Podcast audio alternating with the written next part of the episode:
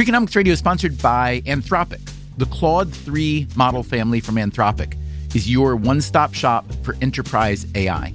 With models at every point on the price performance curve, you no longer have to make trade offs between intelligence, speed, and cost. Claude 3 Opus sets new industry benchmarks for intelligence. Sonnet strikes the perfect balance between skills and speed. And Haiku is the fastest and lowest cost model on the market, perfectly designed for high volume, high speed use cases. Join the thousands of enterprises who trust Anthropic to keep them at the frontier. Visit anthropic.com slash Claude today. When was the last time I took a road trip? How many national parks could I hit in two weeks? What about hotels? Wait, hey, Erica, how much am I spending on travel? When your questions about life turn into questions about money, there's Erica, the virtual financial assistant to help you spend, save, and plan smarter. Only from Bank of America. What would you like the power to do? Erica is only available in the English language. You must download the latest version of the mobile banking app, only available on select mobile devices. Your chat may be recorded and monitored for quality assurance. Message and data rates and additional terms may apply. Bank of America and a member FDIC. Hey there, it's Stephen Dubner.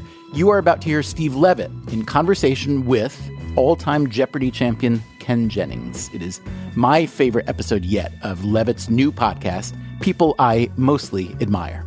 It is also the last episode of People I Mostly Admire that you will get here in the Freakonomics radio feed. So you should do what thousands of other people have already done go subscribe to People I Mostly Admire on any podcast app so that you get all future episodes because Levitt is just getting started. Thanks.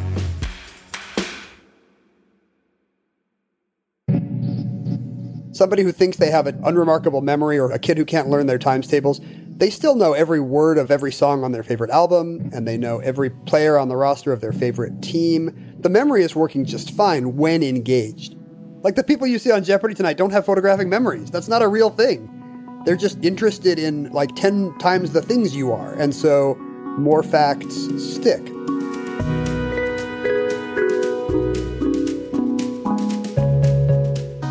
So everybody knows Ken Jennings, the amazing Jeopardy champion, 74 straight wins. He won the greatest of all time tournament.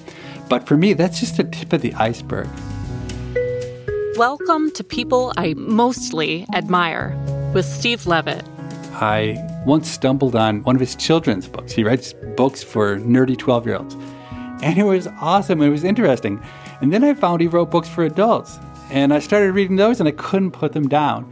Now he's got a podcast and it's incredibly fascinating. And here's a guy who I thought maybe he'd be one dimensional when I just knew about Jeopardy. But the more I learned about Ken Jennings, the more amazed I was at how interesting he was, how smart he was, how multidimensional he was. This is a guy I'd like to get to know. This guy I'd like to be friends with. All right, so Ken, it's really a pleasure to be here talking to you today. Ken Jennings, the uh, Jeopardy greatest of all time, best-selling author, probably America's most beloved brainiac. I can't imagine that you could have scripted a life that's turned out much better than the one that, that you've been able to live. It's a very unusual niche I have found, and I feel incredibly lucky to have landed in it. As far back as I can remember, I was a huge game show nerd, and I, I never had a guidance counselor think that was a, a career. At the time I went on Jeopardy for the first time, I was 29 years old. I was kind of in the middle of a weird midlife crisis because I was in computers and I didn't like my job. And, uh, you know, instead of buying a sports car or whatever most people do, I went on a game show and through a very weird set of circumstances, it changed my life. I kind of suspect, I know your job was being a computer programmer. Were you kind of bad at that job? It doesn't seem like you have a lot of the traits that would make someone a good computer programmer. yeah, I was the generation that, the, you know, the first generation that had a PC at home and that you could get to do stuff and that you could solve little puzzles with it. I really did think, oh, I'll just solve little puzzles on computers my whole life and that'll be fun. And really, like midway through college, I realized this is just stultifyingly boring to me. I, I don't have the right brain for it. I'm not good at it. Uh, and in fact, I, I added a double major. I switched to an English major just to kind of try to get through college without losing my mind, just have a few classes that I would enjoy. Essentially, what you've done is you've turned your hobby into an incredibly rewarding career. And um, you've been better at that than me. Well, my two hobbies are data and golf, and um, and I've turned data into a career. I actually tried to turn golf into a career too. I don't know. if People don't know this, but I, when I turned 40, my midlife crisis was that I decided I wanted to be a professional golfer on the Champions Golf Tour. And I worked really, really hard at it. And I, I really was, the physical limitations were far too great and I never got to be that good. You've done much better in that regard than I did. Well, the thing they say about you can take all the joy out of something by starting to do it for your livelihood, I, it's true to some degree. You know, even though I love writing and I love podcasting, you know, it was such a treat when it was new. Like my first book was so much fun to write, and the first podcasts were so much fun to record. And then it becomes homework, like anything else. Then it's got a deadline, and you you just have to keep doing it. And it's it's the same fun thing, but for some reason your brain is like, oh no, this again. It's a terrible thing. It sounds like it's time for another midlife crisis. Yeah, and really my crisis right now is just like not having kids who need a good dad anymore because they're aging into adolescence, and uh, and now I'm out of a job, um, which is which is a real that's a real second midlife crisis. So you've described in your books what you were like as a kid, and like you, I was a real sponge for information, and and actually my father encouraged it. My father used to pay me fifty dollars per volume of the encyclopedia that I would read and then write questions on. So I, I, probably made it through eight or 10 letters of the 26 in the encyclopedia when I was maybe, I don't know, 10 years old. And I know your youth was a variant on that as well. You were like nothing but a sponge. Yeah, there seems to be, and I don't think I knew this until I wrote Brainiac and interviewed just dozens of people like this. There is such a type that just seems to be like this from the womb that I, I have become a firm believer that it's chromosomal in some way. There, there must be a trivia gene because these little boys and girls fresh from the womb will just clutch the Guinness Book of World Records and they'll obsess about baseball statistics. They will literally just hunger for information and they'll be omnivorous about it. You know, we're all good at remembering stuff, but trivia people are unique in that they are just so interested in everything that everything sticks in their heads. And if somebody's like this, it's very likely that they were like this when they were three or four. How do the trivia elites or the snobs, how do they react to you? Because you're such a popularizer, and often popularizers are derided by the sycophants. In general, people have been very nice. You know, like when you meet somebody uh, uh from TV, you're nice. like, like that's the that's the uh, it's the corrosive thing about fame, but it's also the very sm- lubricating thing about fame. Like I remember the college quiz bowl community in particular. I remember a little bit of skepticism because, like, they knew I was not a great college quiz bowl player. I was a generalist, and I was raised on Jeopardy. So my idea of the trivia canon is Jeopardy. Uh, lots of wordplay lots of a puzzle element, you know, questions you can kind of figure out with a combination of intuition and induction. Uh, and Quiz Bowl is much more about who can recognize the obscure academic fact first. And like that's one of the least interesting things about quiz games to me. So my aesthetic of trivia is kind of different from a lot of those people. And when I was writing or editing a lot of quiz questions, I would privilege kind of the the puzzle solving Jeopardy thing, you know, the bringing together facts from different fields, including lowbrow culture, and uh, that doesn't go over big there. So there are some culture wars that you wouldn't care about if you weren't a trivia person, but which I just find fascinating. Yeah, I had the same thing in economics because uh, I'm obviously not the best economist in the world. You know, I'm not even above average, probably for uh, an academic economist in many ways. Yet it was puzzling to a lot of economists that my stuff was popular, and it it typically led to one of three reactions to me, and you probably get some of the same ones. Uh, one reaction was kind of disgust and disdain. A second reaction was that they thought that, well, if I can do this, then obviously they can do better than me. And everyone decided they wanted to write a book because they figured if Levitt can write a popular book, I'm sure I can write a popular book much better than his. And the the third reaction was to say, "Hey, this is great news. Since Freakonomics came out, there are more economics majors, and uh, since there's a limited supply of economics professors and a, a bigger demand for our services, my salary is going to go up." Yeah, I can see analogs to all those. You know, it's when a subculture gets a little bit of a spotlight, it's exciting, But then it's like the little band you love going big. And so there's downsides as well.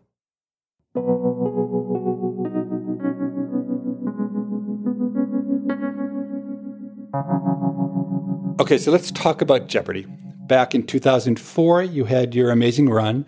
And then earlier this year, you returned for the greatest of all time tournament. And that was against Brad Rutter and James Holzhauer. And Brad Rutter has the record for the most money ever won on Jeopardy! And James was this new hot shot with uh, 32 wins, and he holds the 10 highest single day winning totals of all time. Okay. And you had to be the underdog in that tournament, but yet you came back and won it. You beat those two and you put up numbers in the process that were better than anything you've ever done before. And I've looked at the questions in that tournament and they were hard. They were much harder than a typical Jeopardy tournament. So the only thing I'm left to think is that somehow against all odds, you actually got way, way better at Jeopardy over the last 15 years, which seems impossible, but is, is that actually true? Uh, no, I don't think so. I mean, I went on Jeopardy kind of shortly after college, and that was really good. I still remembered all the French kings from ninth grade Western Civ. But, you know, decades go by where you're not in a classroom and the world keeps producing new information and the brain is no longer as, as plastic or whatever as it was as you get into your 40s. And there's just too much to know. It's, um, Jeopardy really is a young person's game. You want to be old enough that you kind of know the boomer trivia, but you still want to be young enough that you know who Cardi B is. And it's a pretty narrow window. Being inside my brain and watching it age 15 years, I know that I'm getting worse at Jeopardy. Like I, I actually told them I didn't want to play in this goat tournament because I figured I was a little bit past my prime and it wouldn't be at my best. I think what you're seeing with those numbers, I mean, you're seeing luck for one thing. Like I, uh, I found daily doubles that I happen to know, and some of the other guys didn't find daily doubles when they needed them. But I think you're also just seeing whoever's mojo is just kind of locked into the right rhythm on those tape days. And uh, that happened to be me. But, you know, the stats would vary widely if James's buzzer timing was a millisecond different that day. And you would think, ah, he knew more of those clues. What share of the questions do you know?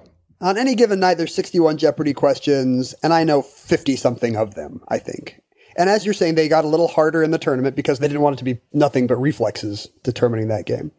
Uh, so it's a little different in a championship game, but we all probably knew most of the same game material, you know, with some noise, but it's just a matter of who gets to buzz in first.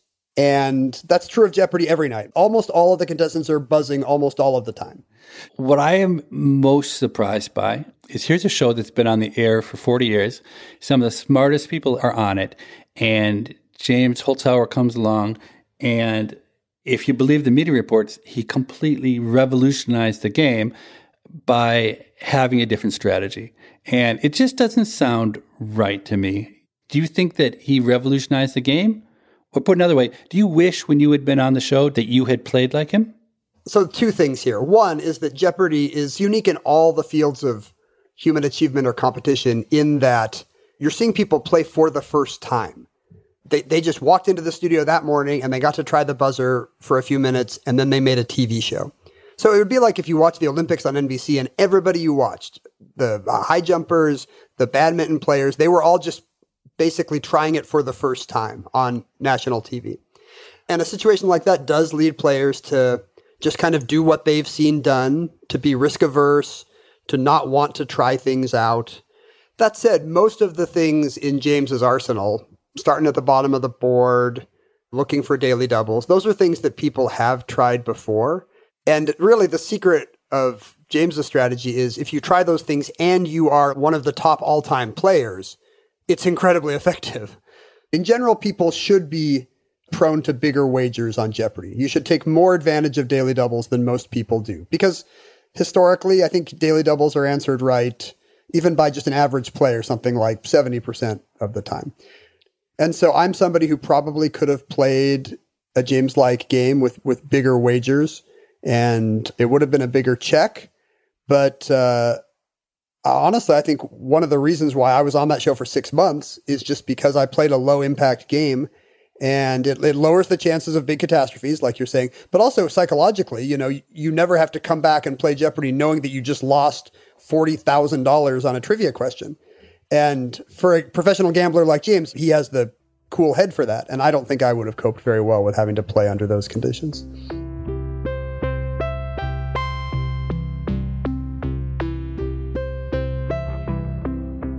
So there's something in one of your books that really struck me, which is there's this sense of knowing that you know something well before you actually can articulate what you know. And that, that is, I think, really the secret to being good on Quiz Bowl or on Jeopardy. And it's an interesting phenomenon about the brain that I've never really heard discussed anywhere. Have you have you reflected at all? Do you do you have any any sense of the deeper meaning of that? Yeah, uh, you have to learn not to, as you say, not to buzz in when you have the answer. You have to buzz in when you know you can buzz in with the answer. So it's a kind of meta knowledge about the brain. And so much of these games are really meta knowledge. It's not just producing the right answer. It's being able to think through, is this answer too obvious? Is this answer too difficult? Does this fit the, the previous clues in the question about chronology and gender and geography and so forth? You know, there's a lot of heuristics like that going on.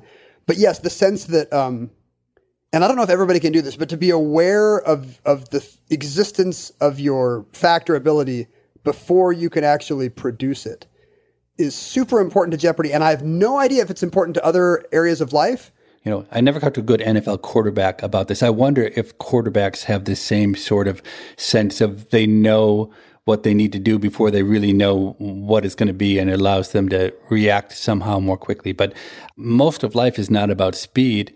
And so I don't think we practice that skill very often. I think things we don't practice, we're not very good at. There's a big problem when rookies play Jeopardy type games in that they're extremely resistant to trying to answer. And, you know, afterwards you'll say time and you'll say, oh, well, no, actually, that was uh, Kazakhstan. And, you know, somebody will be like, yeah, yeah, I knew it was Kazakhstan. And they're right. They did know it, but they're extremely resistant to answering the question. And I'm sure that goes back to just humans being bad at gauging risk. But we're not good at knowing what we know. So let me stick on the topic of the brain. So you've written that you have a geographic memory, and I don't even know what that means. What do you mean by that? I did not understand this about myself until I, I wrote a book about my childhood love of maps and geography. I wrote a book called Maphead about people with weird geographic quirks and hobbies.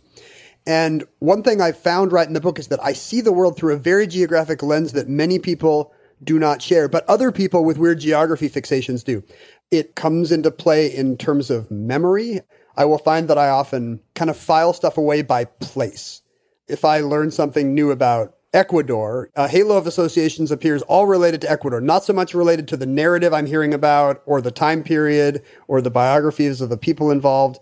It's all about the place. You know, the volcanoes of Ecuador and the llamas and facts I've heard about the history and the equator. You know, it's, it's all very spatial. And even when I dream, it's often very spatial. I'm moving through uh, physical spaces. I'm aware of where I am on some kind of map. I know where north is in my dreams. I often return to like imaginary areas of Seattle that have like certain kinds of restaurants that don't exist in real life, but which I've returned to multiple times in my dreams and have a vague idea of where they are in relation to me on a city street map. And most people are not like this, but it must just be a quirk of how my spatial reasoning works. Oh, that's fascinating. And so I was surprised that when you were prepping for Jeopardy, you and your wife Mindy were working with flashcards. I would think, and most people probably think, that you to excel the way you have must have a memory that's so good that you don't need flashcards because you just need to learn something once and you remember it forever. Is that not true? I would say the general rule is if I learn something once and I find it interesting, I think it's more likely to stick. But again, I think that's near universal. You know, uh, somebody who thinks they have a, a, a unremarkable memory or who, a kid who can't learn their times tables, they still know every word of, of every song on their favorite album and they know every player on the roster of their favorite team. The memory is working just fine when engaged. Like the people you see on Jeopardy tonight don't have photographic memories. That's not a real thing. They're just interested in like 10 times the things you are. And so more facts stick, I guess. And preparing for Jeopardy, I realized there were some things that were too boring even for me. Like it's really important to know the years of presidential terms and and having kind of a spatial memory, I find that kind of chronological thing just really tedious. And uh, in the Jeopardy Go tournament, James and Brad are phenomenal at it. Like You can tell them battles from the Hundred Years' War, and they'll they'll they'll know what decade it is. Not because they memorize the year, but just because they can kind of they think that way, and I don't. So, you know, to memorize John Quincy Adams's 1824 election, I had to make up a little story about how. Well, imagine Quincy, the 1970s medical examiner, working a 24 hour shift, Quincy 24, and then I could get there that way. But to me, that was way more interesting than a series of, of Whig politicians with their dates. Do you have advice on how people can improve their memory? The, the core of it is really your memory is good. Your memory works just fine. It's not a, it's not a broken hard drive. If you're not remembering stuff, it's because you don't care about it. Like you have not figured out how to up the stakes of whatever it is or frame the knowledge in a fun way. You haven't made it a story. You think classical music is boring, but maybe if you read about the riot at the premiere of Stravinsky's Rite of Spring, they, it would come to life. Now they would be people and it would be a time and, and, and you'd remember that stuff. So I think people mistakenly think they have a bad memory. They mistakenly think things are boring. It just hasn't quite been explained to them right.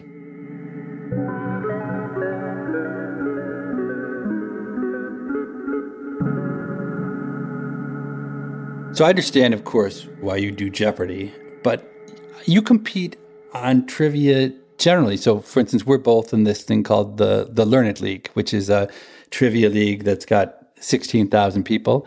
And I would think for somebody like you, there's nothing but a downside to competing in trivia. Why? What makes you do it?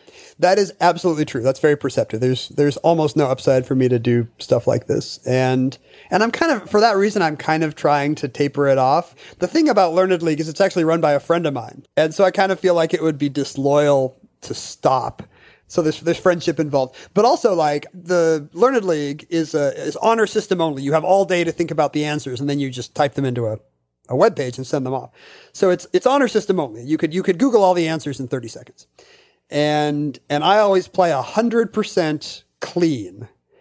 And so the, the the utility I provide, and you, I guess you'd have to take my word for it, but the utility I provide is like you can see what top line Jeopardy performance looks like on Learned League, and anybody slightly outscoring me is uh, just a very good trivia player. Anybody who is vastly outscoring me is clearly cheating. so, so it's a way I can exercise moral superiority. I can look at ah, this guy who beat me. That's that, that guy wouldn't last on Jeopardy for 10 minutes. So it's interesting you say that because I wanted to ask you about cheating because all the stats are public. So out of the 16,000, roughly 16,000 people who are in the league, uh, your percent correct is 160th. So you're in the 99th percentile, but just barely. but what's interesting is that there's also a component of the Learned League which you cannot cheat, where there's a championship among the elite of the elites in which you are monitored and can't cheat. And you have finished in the top 10 the last two years. And that there are other possible hypotheses, but that certainly does kind of point to the idea that there's some cheating going on. Is that your take on it as well? Yeah, as you say, there are other explanations. Many people don't deal well with the pressure of having to play under the gun. And I obviously thrive under that kind of pressure. I, I, will often be watching myself on Jeopardy on TV and I will not know an answer and then TV me will actually get it right, uh, which is a weird thing about the brain. But I think you're right. I think mostly that effect is explained by people cheating. And it's so bizarre to me because they're cheating at a thing that not only has no prize, but they're cheating in an arena where the only fun thing about it is trying to think of the answer. Yeah. so you, you have short circuited the only source of fun in this game you are paying to play in order to look up answers. And I guess it just speaks to the fact that the need to know an answer is, is so compulsive that for many people it's just irresistible. They, they just cannot help not knowing a thing. And I, I'm sympathetic to that. Like, I know this amazing sigh of well-being I get when I finally finish a crossword or whatever. to finally know an answer that was bugging you, it's incredibly satisfying. And so I, I, get not being able to control that and then to, to rationalize it later and say, oh, well, yes, of, of course, of course. I would have, I would have got that. I would have got that. I'm not a cheater. Um, but yes, I think in, in any honor system trivia, the, the need to know is so great that you will have a small amount of cheating and it's a bummer. So you wouldn't know, but I have my own trivia heroics. I peaked, unfortunately, at the age of 13 or 14. And I, I have not looked back. I have not thought about trivia for something like almost 40 years. And then my high school bowl teammate was in Learned League and he invited me in. And I really hesitantly said yes. And I found that it immediately became an obsession and it really keeps me busy. So now I, I, can never be bored because there's always something to be learned. But the sad part is that I have a lot of knowledge. It's buried so deep because it's 40 years old that when I see those questions, I, I'm not exaggerating that I can think for 45 minutes about a question before I know the answer. I know I know the answer as soon as I look at it, and it will take me 45 minutes. And the sad part is, I'll do it. that I actually will sit there for 45 minutes. That is not sad at all. I mean, two things. One is that we spend all our life putting things into our brain, and they so seldom come in handy.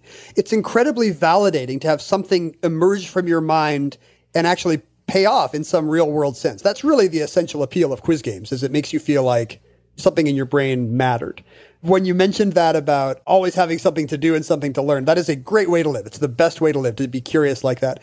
But I have recently found, like, like I'm pretty well, I'm retired from Jeopardy. Now. I'm, I'm never going to go back and play on, on Jeopardy again. I don't know how I can top that. And I'm not, I'm not getting any better. I, I have the reverse experience now where it's incredibly relieving to hear someone tell me a story or read me, tell me something in the news. And the part of my brain that in the past would have been like, ooh, I've got to file that away like I now have this incredibly zen feeling of, hey, it actually does not matter if I remember that story. Alex Trebek is never going to want to know that fact from me. Thank goodness.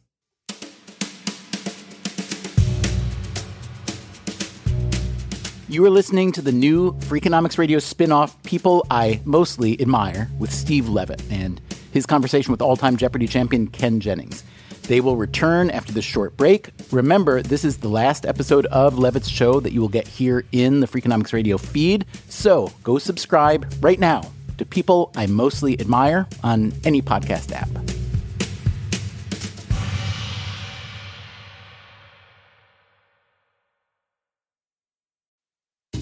Freakonomics Radio is sponsored by Amica Insurance. Amica Insurance is all about empathy. They know your auto, home, and life insurance are more than just policies. Home insurance is about protecting the life you've built. Auto insurance is there to protect you on the road ahead. That's why Amica takes a consultative approach to help protect what matters most to you. They are a customer owned insurance company that puts your needs first, and their representatives are available 24 7 for claim related matters. As Amica says, empathy is our best policy. Take your business further with the smart and flexible American Express Business Gold Card. It offers flexible spending capacity that adapts to your business. You can also earn up to $395 in annual statement credits on eligible purchases at select business merchants. That's the powerful backing of American Express. Terms apply. Learn more at americanexpress.com slash business gold card. Freakonomics Radio is sponsored by Cars.com. Have you heard about the Your Garage feature on Cars.com? Here's how it works you add your car to your garage to track its market value and cash in when the time is right to sell. Track both your car's historical and projected value.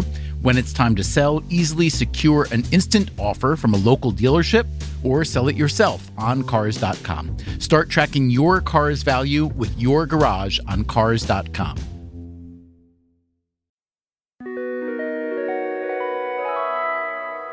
Okay, so let's talk about your books. And I'm not just saying this, you are an amazing writer. I think I've had a look at every one of your books, except I'd never looked at Planet Funny, your most recent one. And so this morning I thought, well, I better, I better read at least a few pages before I go in the interview, just so I can talk about it intelligently. And I was sitting around and my son was on the couch doing videos or whatever he always does. And I was laughing so loud that he's like, Dad, what are you doing? And I said, Well, I'm just reading this book. And literally, my son has not read a book in my presence in his entire life. He's 16 years old. And I handed him the book, and he starts laughing out loud and won't give me the book back. So I got to say, of, of all the compliments I could offer to somebody about their writing, that's roughly the greatest compliment I think it could be offered that you, you won over my son. Wow. You know, I'm a huge fan of, of your writing as well. So that was already a great compliment. But uh, but now you've been dethroned by your 16 year old. so you've written a book about the the lies we tell our children, and I should have something better to do, but obviously I don't. I actually went through all of the ideas in that book, and I tallied up your judgment of whether the things that we tell our kids are true or false, and two thirds are false and one third are true. But that surprised me because honestly, when I was growing up, I believed everything my mother said. And then when I got to be roughly college age, a couple times it occurred to me that maybe things weren't true. And I researched what my mother said. And I shouldn't say this because she's probably listening, but literally my mother has not been right about a single thing. maybe other people would be surprised that only a third of the things we tell our kids are true. But I, I was shocked that anything we tell our kids are true. You know, the data set is weird because the book kind of fact checks just old wives' tales. But I've selected the things that kind of have surprising twists. I mean, I'm, a lot of the common sense things I tell my kids are like, don't put the fork in the toaster. And that's 100% true. Don't put, don't, I, feel like I'm pretty reliable. Don't put the fork in the toaster.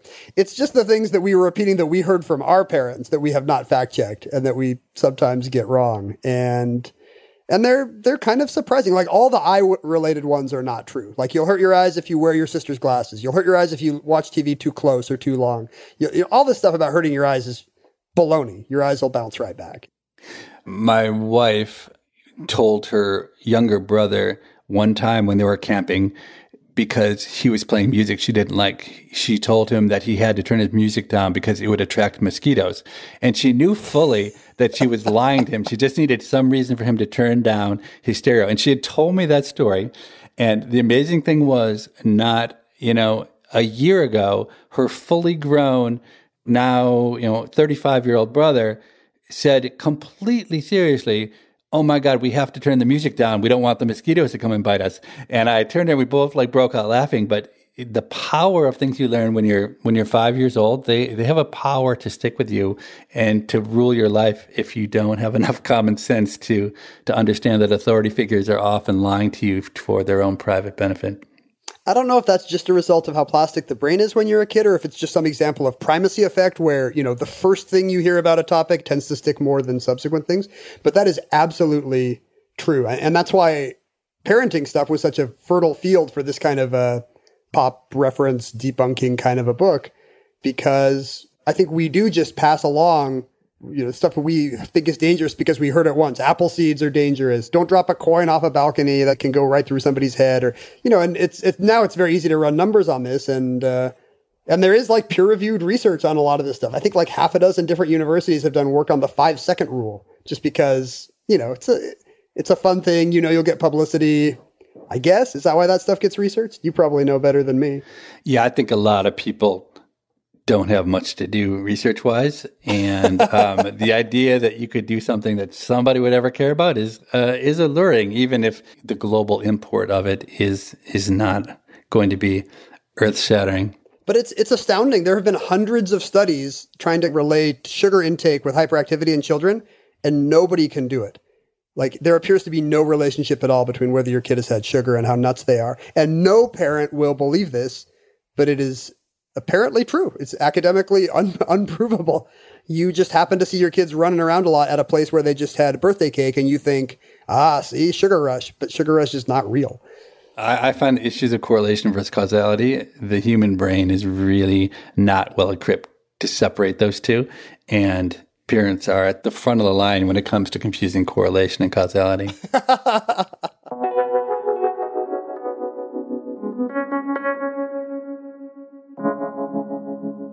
you have a series of books for you call them the junior genius guides for smart kids. And these are just incredible books because uh, there are a lot of books written for kids that are kind of interesting but are you know kind of childish whatever. But your books are first of all interesting even to adults. Like I was just reading the one about the human body and it starts out talking about the elements in the body and how you know if you ground up a human body and sold it that it would go for 160 bucks for the elements but most of that was potassium everything else wasn't worth much you would think i was a 12 year old i was completely taken in by this book and what i found interesting is it it didn't seem like a book written by an adult for kids. It actually seemed like it was a book written by a kid. Have you somehow managed to stay a kid, do you think? That really is the power of trivia. It's the fun, approachable side of knowledge. It's always like, you know, how can I present this kind of dry fact about anatomy? You know, what's the analogy that makes this seem fun? You know, is there a way to turn it into a story? Is there a way to compare it? Can I change the, the size scale to make the metaphor more eye popping? All these things that you think of to make a, a trivial pursuit card funnier.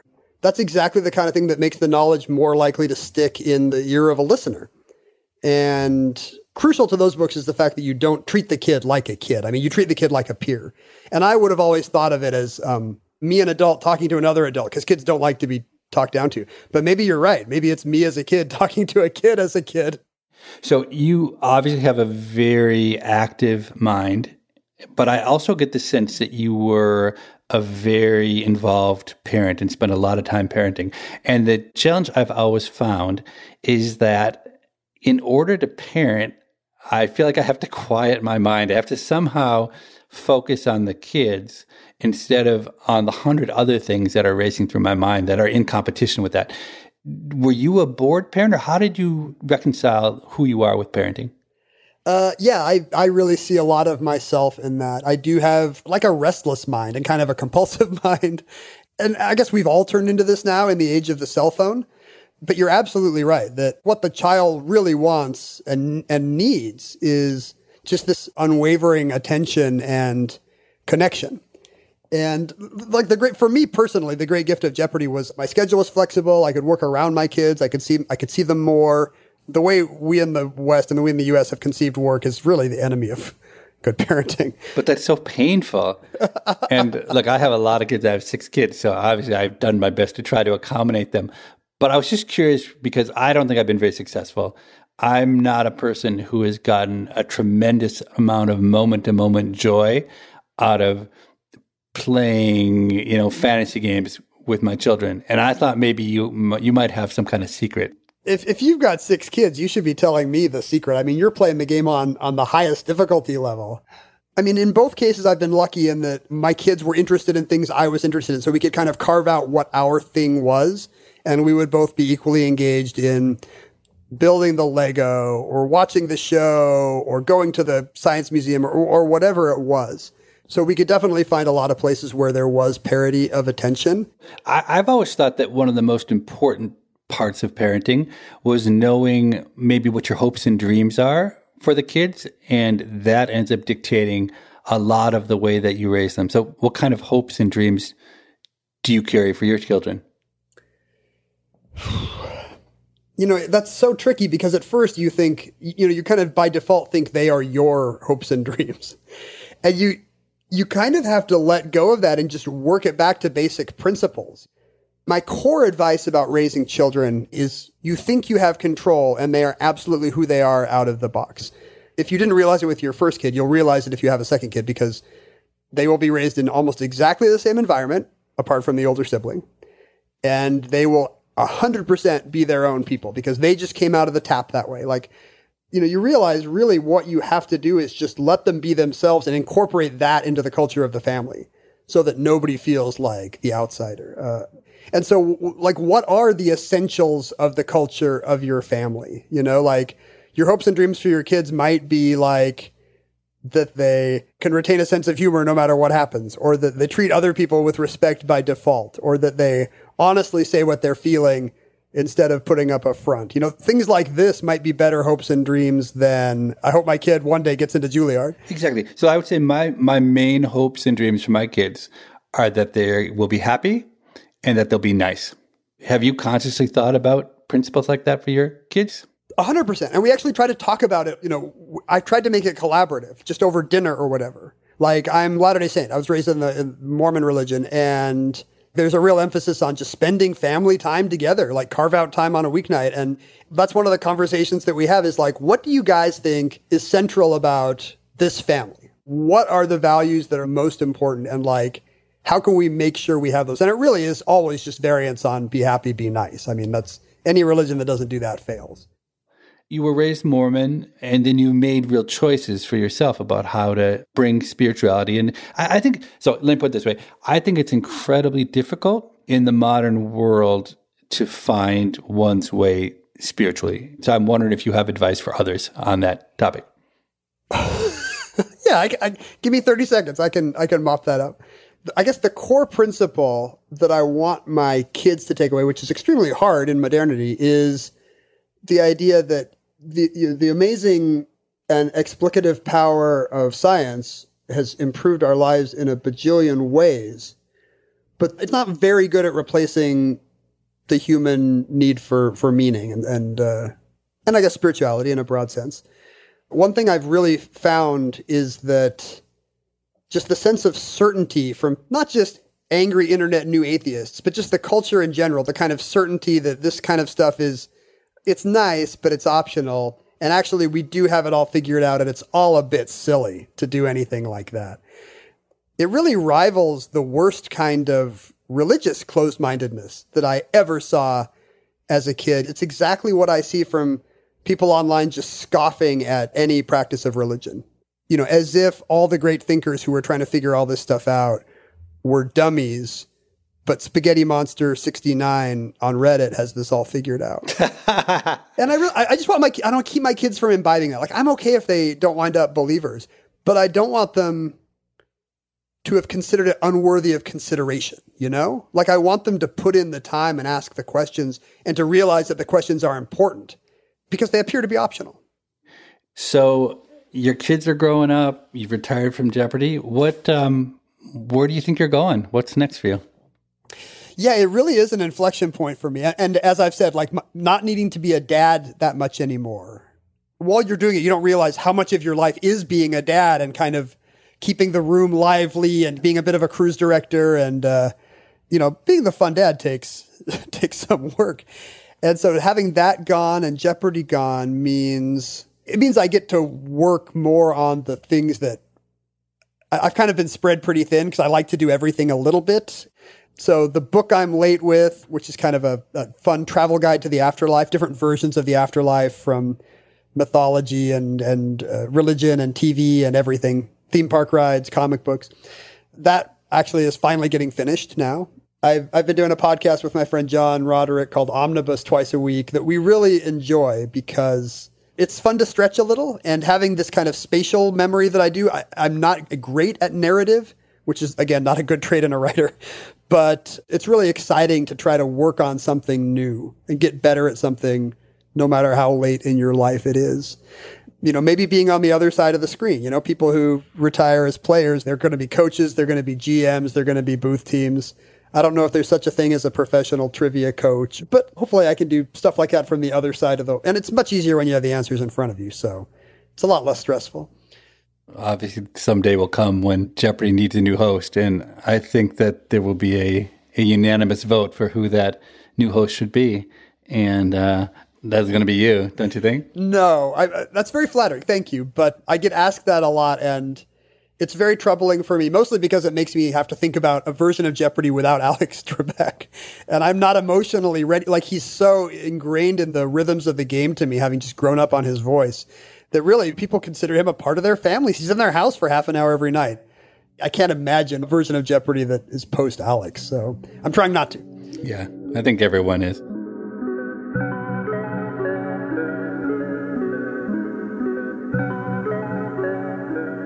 All right, last question.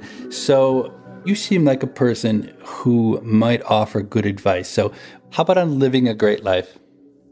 The secret is not necessarily to follow your bliss. Like, I get annoyed when I hear people who have succeeded improbably in a field tell you to follow your dreams.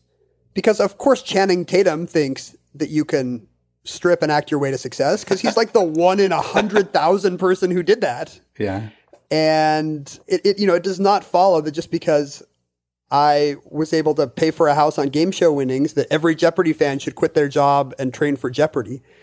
But I, I guess the root principle is sound that like the talents you have, the things you're good at are really sacred. Like those things you really should treat as just a sacred, essential part of you. And you should not do what I did and say, uh, computers, that seems like a good way to make a living. I'll get a engineering degree because it really neglected at a very young age a real source of joy for me. Like it was really antithetical to everything about myself. So, you know, if you love music, it doesn't mean you should drop out of college and so you can have more time with your band. But it does mean that you should make sure music is part of your life, even with if that's just singing with a, a community group or a church choir or, you know, like make sure that the thing you're good at is is central to your life. And maybe it means you pick a career that leaves you time at the end of the day to indulge it. Maybe you have a day job and a passion, and that's fantastic. But just don't neglect the thing about you that makes you weird because that was my mistake. And Jeopardy was the only thing that rescued me.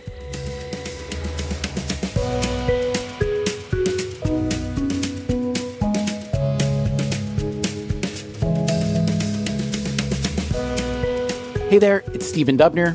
To hear future episodes of People I Mostly Admire, you need to go subscribe to it right now on any podcast app.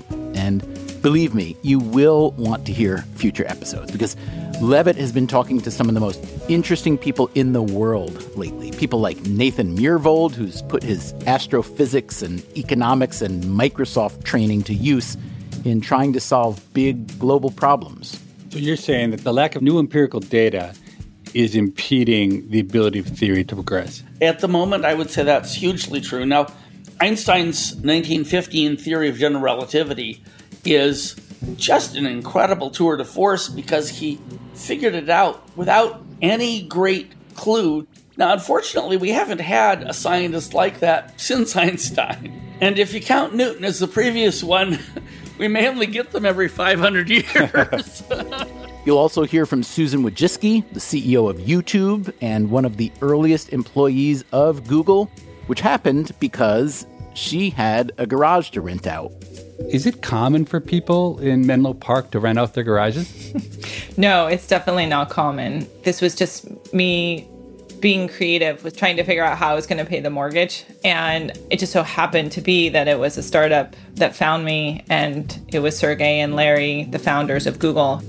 Levitt also interviews Greg Norman, a successful entrepreneur who, for a good stretch, was also the best golfer on the planet. I've known a lot of players who've actually reached the number one spot in the world and actually didn't want the limelight. When I first won in 1976, I was an introvert. I couldn't get up in front of the microphone and speak. I said to myself, if I want to be a great golfer, I have to change the way I feel right now. And Caverly Morgan, a former monk who founded Peace in Schools, an organization trying to introduce mindfulness into the curriculum.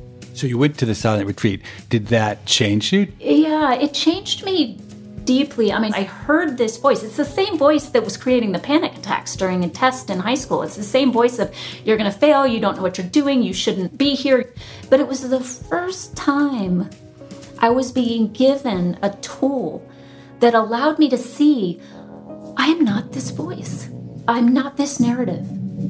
Along the way, you will learn a lot about Levitt himself, like his penchant for strange experiments. So I embarked on a sleep experiment that went on for maybe three months, where I, I, did not sleep more than three hours a night. And in the end, it was true that I, I was like no more tired than I was in general, but I completely lost my will to live. It, it was uh, really an interesting thing to watch. You'll hear Levitt in conversation with economists and neuroscientists. For now more than 30 years, I've had a conscious commitment in my life to just never lying. And then all of a sudden, some new piece of evidence finally comes in, and it's like, oh, my goodness, it's over here. Levitt will speak with anyone, famous or unknown, if they've got a truly interesting way of looking at the world. I vehemently disagree with that approach to science, um, and I don't think it is, in fact, science. I had to call the UK publisher and ask for an additional budget so Latoya Jackson could travel with her pet snakes. People I mostly admire Steve Levitt is the latest show from the Freakonomics Radio Network. I hope you will go subscribe right now. And thanks.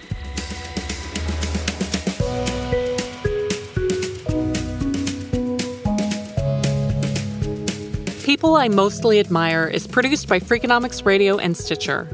Matt Hickey is the producer, and our sound designer is David Herman. Our staff also includes Allison Craiglow, Greg Rippin, and Corinne Wallace. Our intern is Emma Tyrrell. We had help on this episode from James Foster. All of the music you heard on the show was composed by Luis Guerra. To listen ad free, subscribe to Stitcher Premium. We can be reached at radio at freakonomics.com. Thanks for listening.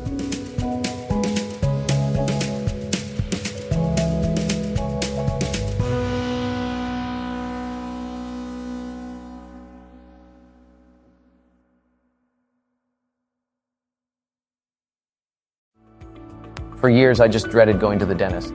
But at Advanced Dentistry, I don't have to. First and foremost, they want you to feel comfortable when you walk in. Like, you'll feel it. Whereas in the past, I might have gone into the dentist and thinking, I might feel some pain at some point. But with IV sedation, it can be something that you don't dread. If you've been avoiding the dentist because of fear, worry, or just not wanting to be judged, you're not alone. Visit nofeardentist.com to learn how IV sedation can change your life. Freakonomics Radio is sponsored by Marriott. TownePlace Suites by Marriott has all the comforts of home. Cook up a meal in a full kitchen, unpack and stay organized with the in room Elfa closet system, plus bring your pet and have your best friend by your side. TownePlace Suites by Marriott has all the amenities you need to feel at home during your stay. Find the comforts of home at TownePlace Suites. Go there with Marriott Bonvoy.